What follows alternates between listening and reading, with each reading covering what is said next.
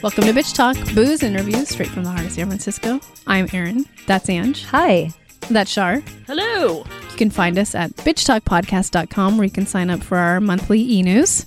For behind the scenes videos and two minute clips of our interviews, head to our YouTube channel and subscribe.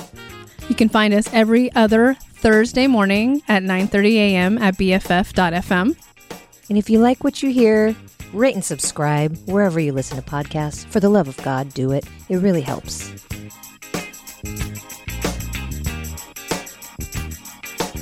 Okay, bitch talkers, we're going to change the name of this episode. It's going to be uh, Filipino Talk for uh, the next few minutes or so because we are so excited to welcome the screenwriter for the film Easter Sunday, starring Jo Koy. Ken Cheng, thank you so much for joining us. Thanks for having me, you guys. Can you give our audience, as if they need it, a little uh, introduction into the film? Yeah, Easter Sunday is uh, a feature film premiering tomorrow, August 5th, in theaters nationwide, worldwide. I- think it's actually worldwide. Um, and it's a it's the debut starring vehicle for stand-up sensation Jo Koy. Uh, and it's um uh, you know, a family comedy, sort of loosely inspired by his life and my life, and generally is like our attempt to, you know, make a cinematic love letter to the Filipino American community and to immigrants all over the place and to the Bay Area, more more specifically to me. Um, yeah, it's it's all of those things, but it's it's really a showcase for for Joe and um, what we believe is like the next great comedy movie star. Yeah. Um, I need to ask why Daly City, Ken, Yeah. and and how Jo Koy for you. Yeah, well, I'll start with that. Why Daly City? Because I wrote the movie and I wanted to be, I wanted the movie to be set in Daly City because I, Daly City was the first place I, my family and I lived upon moving to the U.S. Um, to California specifically, but um, and you know it, it it holds a special place in my heart my family's heart. Um, you know, we my family's from the Philippines. I'm I'm ethnically Chinese, but my family's from the Philippines. And you know, when we first got to California, like that was where my parents felt most comfortable, like sort of situating us. Like to this day, my mom, you know, we we only we were in Daly City only a few years before we moved to the peninsula. And um, but to this day, my mom still goes to see her doctor at Seton um like we were still like i mean literally the day after the daly city premiere the morning after my mom was she had to go she was like we were trying to like celebrate a little bit after the after the movie and you know have some drinks and i was like i oh i can't i gotta i gotta be right back here tomorrow morning we have a doctor's. I was like, okay, sure.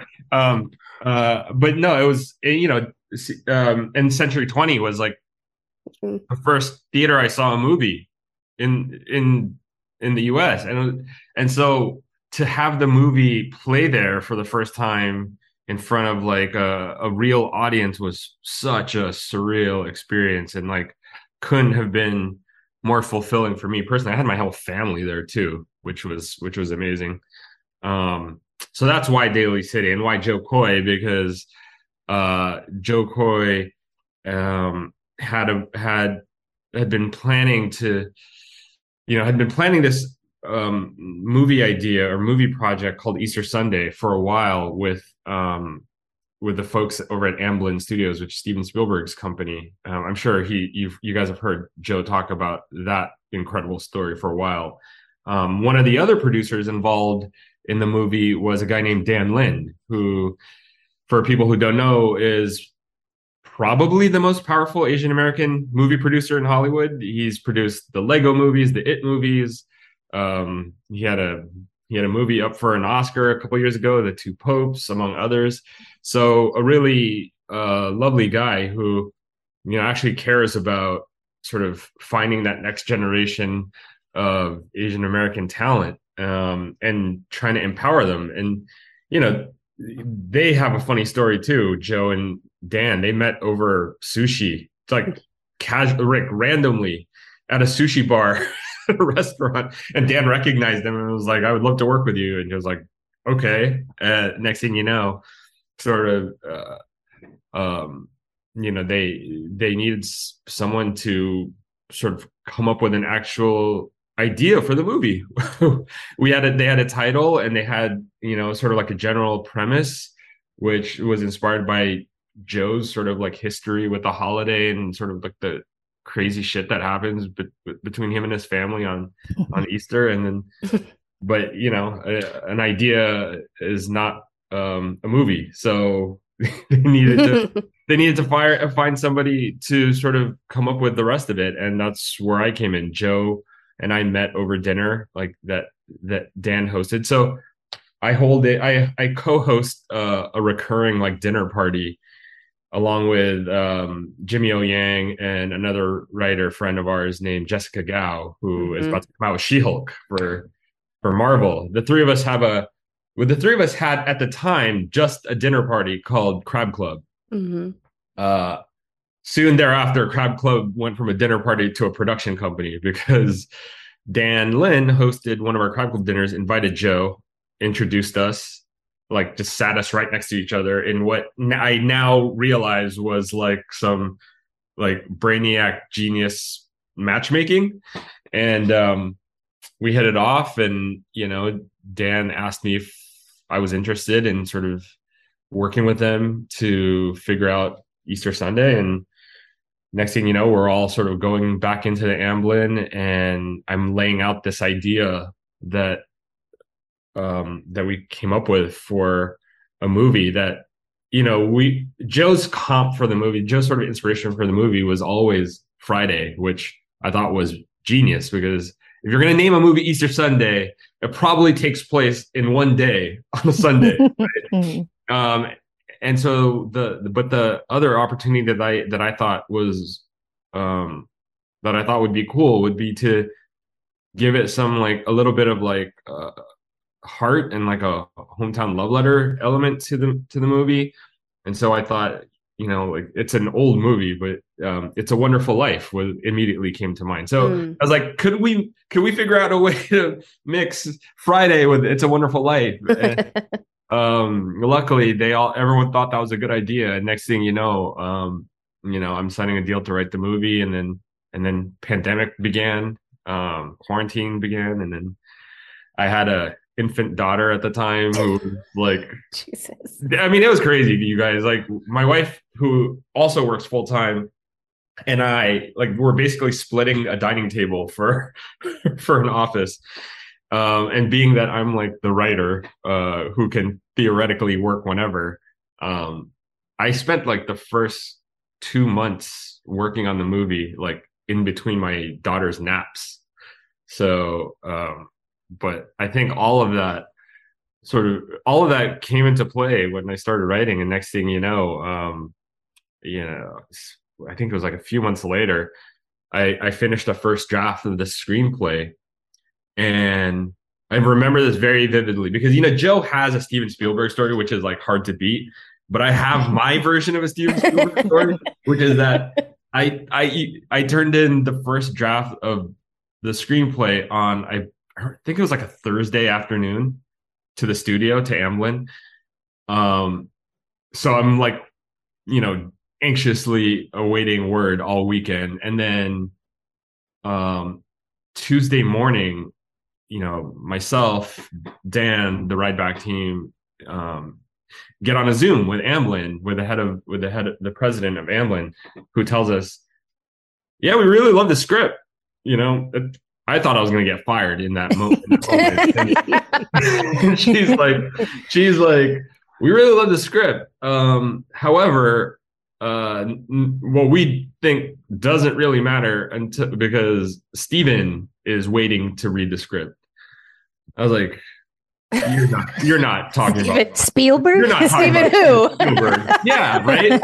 And and and apparently Steven had been Steven. I, I, you hear me calling him Steven like we're friends? Steve, Uh, Steve, Steve. yeah, close Steve. friends call him Steve. Yeah, I mean that, that- we're we're like this now. Uh, no, so apparently he'd been he'd been like really um anxious to read it because he's been such a fan of Joe's for such a long Mm. time and and he he had been you know um he had gotten bits and pieces of so, sort of like what I what I was working on um and so he could he, you know by all accounts he couldn't wait to read the script um the thing was he was on vacation at the time um he had just finished shooting like West Side Story I think and Oh, was- that that little thing. yeah that little movie um, and he uh, he was on vacation with his family in the East Coast. So I remember very vividly that Tuesday morning. It was like at eleven thirty or whatever. We're like, we're going to send the script to Steven for lunch. However, he's on vacation, so we don't know when we're going to hear back. Um, so just just know that, that like you know, no nothing gets done at Amblin unless Steven Spielberg like personally like approves it and greenlights it. So I'm like, okay, well that's fine. You know, three weeks to a month, month and a half. yeah.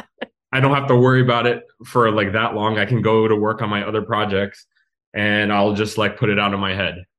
So this is like we we hang up the Zoom at like noon. 4:30 that afternoon, Dan Lin calls me. And you got to understand, Dan Dan Lin doesn't just like call me. Like he has his assistant email me or whatever. Like, you know what I mean? And he calls me and he's like, Ken, um, I've been doing this for 25 years now, and I never had a call like the one I just received. So um, the president of Amblin uh, calls Dan and apparently tells him that Mr. Spielberg got the script at lunch, as they said he would, read it at lunch in like a single sitting, and two hours later called the studio to say, I'm greenlighting this movie. And like that was my, the first draft of my script, which I don't know how much you guys know about like how Hollywood works and it's all very dumb and boring usually. But movies take like forever to get made, right? Mhm. Like scripts go through like a hundred drafts before before a single dollar is spent to like make it real. And we were told "You- you're we're getting started now based off of this like one draft of the script you wrote. So and they they weren't they weren't bullshitting me. Like we literally started work on uh, we started pre-production on the movie like two days later or something um Wow. which meant like finding directors um you know st- starting the process of like looking for actors to to support joe in the movie in the ensemble and um that went all through the holidays and you know i think that was in october um when that call happened. And we were shooting the following may. Like the first monday of may 2021 was our first day of shooting. So the process just like blazed by. Um and everyone assures me that that has never happened ever. and in fact holly the president of amblin still i just saw her last night at the premiere and she just like hugged me and was like i have to tell you again steven has never done this. In like the 30 year history of our company he has never greenlit a movie on the first draft um you know and they were being very sweet to me obviously um by by saying that but yeah that's how it happened. And it, it it's it's it was as quick and as wild and crazy as that. And you know now the movie's coming out in like 3000 plus theaters on friday. So here we are and now you now apparently you guys find me interesting enough to talk about that's the most unbelievable part. It's I crazy. let's be real. No, no, Ken, that's that's an incredible story. It speaks to your talent, but also this is just the beginning. Uh, Yeah. I hope Steve is ready for your next script because I'm listen working on one that's almost ready. listen i may or may not already have something in the works with steve and his fine people um moving forward so we'll see nice. We'll Well, see. I I, ha- I have to say I've never heard a Filipino party described better. Friday meets It's a Wonderful Life. It really is. It's just very distinct personalities, chaos, but like heart Yeah. at, at the center of it. And that's Yeah. that's what this movie is. But but there are two things that are happening when you're watching it. Obviously, for me, great pride Mhm. and excitement but one you know people are going to be able to walk away and really relate to this family regardless of what your background is I hope but, so. but at the same time it is a very distinct filipino family Yeah, uh. I, I appreciated all the little touches but i'm curious to know what when you started writing this what were some things that you were like okay if we're talking about a filipino family i have to include a Yeah. Yeah. Well, you know, I think the beauty of Joe's stand up, right, is that at least it was for me the first time I saw him was like when he was talking about his family, I saw my family in his stories, reflected in his stories and in, in his jokes. And I think that's honestly like what most people who watch a stand up comedy feel when they watch him. I think that's why he's become such a ubiquitous um, performer selling out arenas worldwide, right? So for me, like it wasn't that hard, honestly, to um, figure out a way to to you know meld his family stories with like specific stories from my family, you know, in the Bay, right? Um, but there were to to to be more specific, there were specific cultural things that I just felt needed to be in the movie, and I included in every sort of draft that I wrote and uh, going all the way back to the original sort of verbal pitch, like when I had to go into the studio to like describe the movie that was in my head for them to like okay hiring me, right? Um two spe- three specific ones I'll give you. Santo Nino, right? I felt like that just I felt like I had one in my house growing up. And um I remember very vividly during the 89 Loma Prieta quake, like my mom's Santo Nino fell and broke. Um I was like God, I was like eight at the time. Um and um yeah, it broke and I and I just remember that always. And like my mom uh, would always have one, you know, being that my mom is Catholic, obviously. Um, and so that was one that I just felt like I needed to figure out a way to like utilize that, not and to show it as just being a part of their household, but also to utilize it in the storytelling. The second was the Balikbayan box, which I mean, any Philadelphia family knows like you putting that box together is like a family tradition and something that carries great meaning. Normally, like it accompanies a family member who's going back to the Philippines and they have to like lug it with them to the airport. If you go to SFO in the Philippine Airlines terminal, it's nothing but like taped up balikbayan boxes all over the place, right? And so I very like specifically wanted to make sure that that was um referenced and included in in the movie as well um and the third was and this is like more base specific i needed to put Serramonte Yes. like nobody nobody will ever put if i can't put Serramonte in a major hollywood movie then no like who will right? And who's gonna get a ch- who's gonna get that opportunity to? So like that movie you know or that mall um was like where my family would go every weekend. We'd go hit up orange julius and i would like get my egg yolk orange julius or whatever whatever the hell they make that drink with because it's so addicting. And then and it's funny like i actually in the original drafts there's a scene like there's just a really brief bit um like comedy bit that takes place at orange julius that unfortunately ended up getting cut but um that was like my little nod to the area. And it turned out um Joey Guila who is also from the bay who, and who co-stars in the movie worked at orange julius and Serramonte when he was a teenager so I was like, dude, it was meant to be, right? Um, anyway, but yeah, those like those are some specific things I, I I added to you know that have been part of the the movie in like every iteration. Um, you know, by the time we started shooting, there had been a few iterations of the movie um, or of the script, and but that was all all th- those three were always in there as as well as the Manny Pacquiao stuff. Obviously, the the joke about like Pacquiao's birthday being everyone's pin number. I think I I pitched that in the room. I pitched that in the meeting, original meeting at Amblin, and like got laughs from everybody. I was like, "Yeah, that's going in the movie. Like, I'm gonna write that." Mhm. um, and that's never that hasn't changed since since like the beginning. So those like there's a bunch of like little nods to um to not just uh film culture in the Bay, but like specifically Daly City. Like the, you know, there's like a I think I have a joke about um I think it's in the it made it into the movie. The joke about um why Daly City is so foggy because Yes. every, because all the Filipino households have their rice the on. yeah. Guys, that was like literally the first joke I heard in like in California that where I realized, oh, this is what a joke is, right? And I and I needed Joe to like tell that to his son because his son in the movie is not connected or in touch with the area or his or his family or his like cultural upbringing. So, um, you know, a lot of like a lot of special like little things that were unique to sort of like my upbringing um are in that movie and so it's like it's especially sort of gratifying when i get to show the movie to my family and like they get everything that i put in there for them Shar, were you gonna ask a question?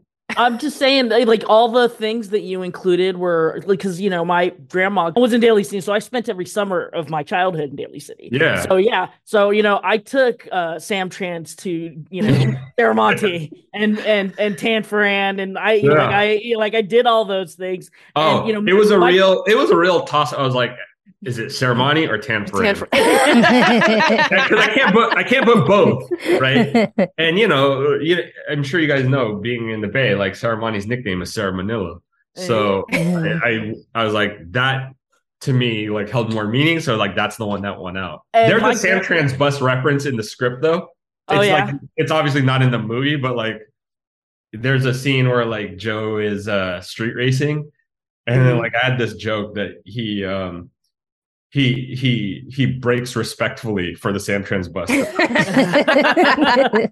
So- And- Yeah. the the Santo Nino thing is the funniest part of all of it because my uh my grandma actually has like a life size Santo Nino Mm, that's like you know like this the chi- size of a small child that yeah the crap out of me out of as a kid. is a. li- I gotta say, it's like a little. It's a. Listen, with all due respect, um, with all due respect to Catholics, my mom, and everybody who has one in their house, every Lola and Tita in the in the Bay, like it is frightening. Because you know you're conditioned. You're conditioned to like be scared of like porcelain face cherub whatever's and, and like that is the most porcelain face cherub whatever that you can find and it's like you know it's always got like this situation. Yeah. anyway and, and Um, well, and then our, our moms and our and our grandmas like feed it like I don't know if you're you had water at the base. of the yeah yeah there's and like and an offering. candy.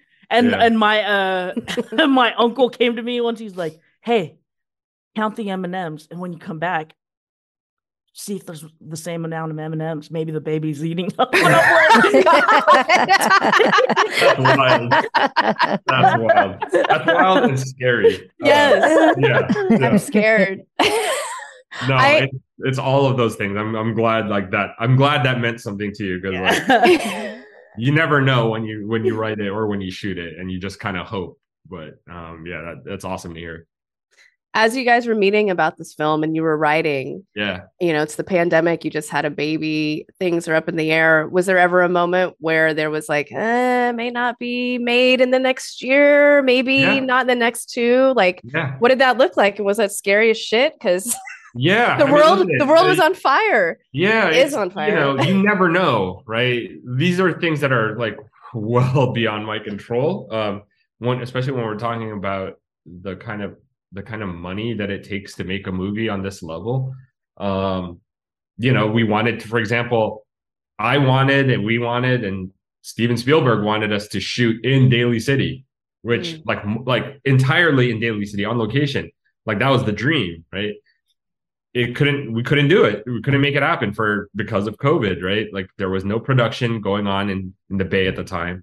And any like any equipment that was even possible to rent for production was being used by like nash bridges or something Oh, right. yeah like we couldn't That's coming we, back. we honestly kids. could not rent like we couldn't rent any equipment in the bay because nash bridges had them all Mm. um wow. and and plus shooting in not just in the Bay, because unfortunately the Bay just doesn't have like the kind of filmmaking infrastructure that you need, like from crew to to to um to equipment and all that stuff. Like you would have had to import it all from LA, which I think the cot. I mean, we're getting into like the weeds. It was like it was impossible to shoot basically. So we ended up um we ended up shooting a lot of the movie in Vancouver, um, which I told them, I told everybody on the production team, was like, if you have to pick one city in North America to double for Daly City, Vancouver is probably the best possible because like from the fog to the like the hills, like you can passably uh, enter the amount of like Filipinos and Asian American or Asian Canadians, I guess, um, that you could use for extras and whatnot. Like mm. it that made it possible, but you never know. And plus uh we the time we shot it like there was a mandatory two week quarantine in canada. So i actually i actually was um you know on set producing and and doing rewrites. Um i had to leave my family for two months. I had to go quarantine in a hotel for two weeks. I couldn't leave you know there's obviously no in in and outs and canada wasn't letting non-essential workers mm. come in so my family couldn't come with me um yeah that's like it took a lot of sacrifice from a lot of people to get this movie made. Um not to mention money of course like at that point like you know we were testing on set three or four times a week. Um you know one day of shutdown because of covid would have cost something like a million dollars. Um and so luckily we didn't have to shut down once um and we made it out unscathed but uh, it was yeah it was real tough. And, and at any point I think the studio could have probably said, listen, we tried, but like this is not going to work out. It's just too expensive, what whatever. And luckily that never happened. And I think that was partly because of their faith in Joe. I mean, mostly because of their faith in Joe as like a movie star and partly um, because of their faith in us, the production team and you know the script obviously they they thought they really believed that they had something special and we were working on something special and hopefully people agree when they see the movie. Well it sounds like the santo nino got you through those tough uh, times. Yeah, thank god you had all those statues on set. We, we, we, had a lot of we had a lot of double and triple replicant uh, santo nino just like standing watching over me like trying to look at the monitor and it would just like look over my shoulder and it's like it's just there standing there like just in case just in case the the stunt double Santo Nino just like just waiting for me well well thank you so much ken for bringing Filipino culture to the big screen and for bringing two beloved Filipino actors, mm. Tia Carrere and oh. and they could finally be Filipino. Is yeah. this first time? Listen, I told I told um, in that in that first verbal sort of meeting where I was describing the movie in my head. So Lou has been a part of the movie in my head since literally day one, and I told I told everyone in the studio like the only people who know that Lou Diamond Phillips is Filipino are Filipinos. Mm-hmm. And yes. it's time to end the mystery. Like, you know what I mean? Like I want I want to end the mystery for everybody and claim him mm-hmm. for the culture. And so like that cameo that Lou plays in the movie has been in there since the beginning and is always sort of like and I talked I saw him last night and he like you know, it's still weird like you know, having him address me by my name. So it's like, yo, I used to wa- I've been watching you almost my entire life, man.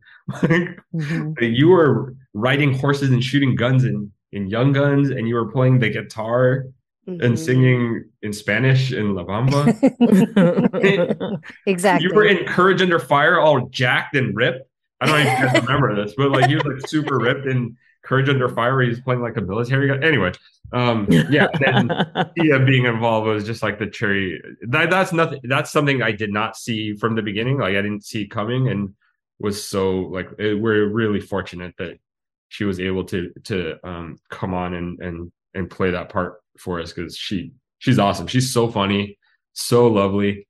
Um, really cares about the community and really cares about the culture and um, I'm I'm happy for them that they get to sort of have this moment again in their at this point in their careers. So Exactly. Yeah. Thank you so much. This movie's like a warm blanket, really. I can't wait to watch it again. Oh, I Uh, appreciate that. Um, uh, so you guys did see it in, in Daly City? No. No, unfortunately, home. no. We saw it at home though. Oh, okay. You saw the screener. Okay, cool. Yeah. But I Yeah. would- Shar, Shar saw it up in Sacramento. So Oh, yeah, I saw it last night. I got to do the screening last night, which was fun. Uh, actually, a, Awesome. a, a funny comment was yeah, like I was next to um a Filipino couple, and one of them just kept going, "They're spot on. They're spot on." Oh, and then awesome.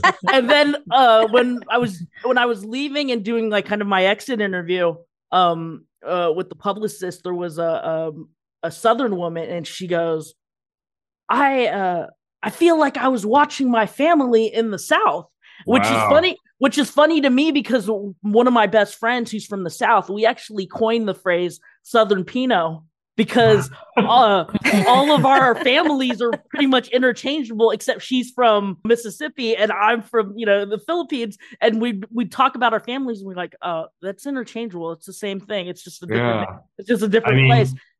Yeah, it goes to Um, what Jo always says, like families are the same everywhere. Uh, right right right. And I think he he's got something there. He, it, it must be true because the man is uh again selling out arenas worldwide like twice, three times over.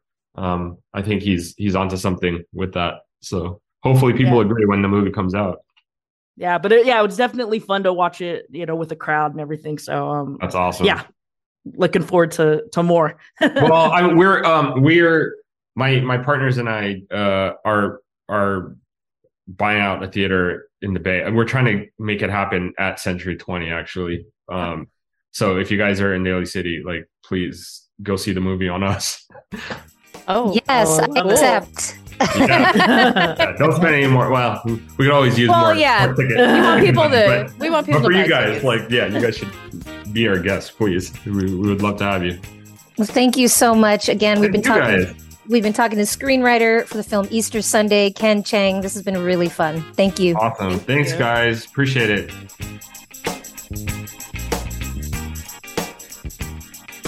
If you like what you hear, rate and subscribe wherever you listen to podcasts. For more information about us, you can head to bitchtalkpodcast.com. This podcast is created, hosted, and executive produced by Erin Lynn.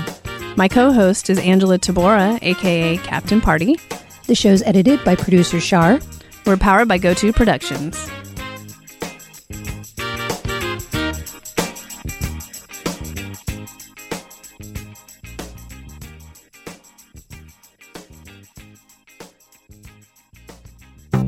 Podcast is a proud member of the BFF.FM podcast network. Learn more at podcasts.bff.fm. BFF.FM, best frequencies forever.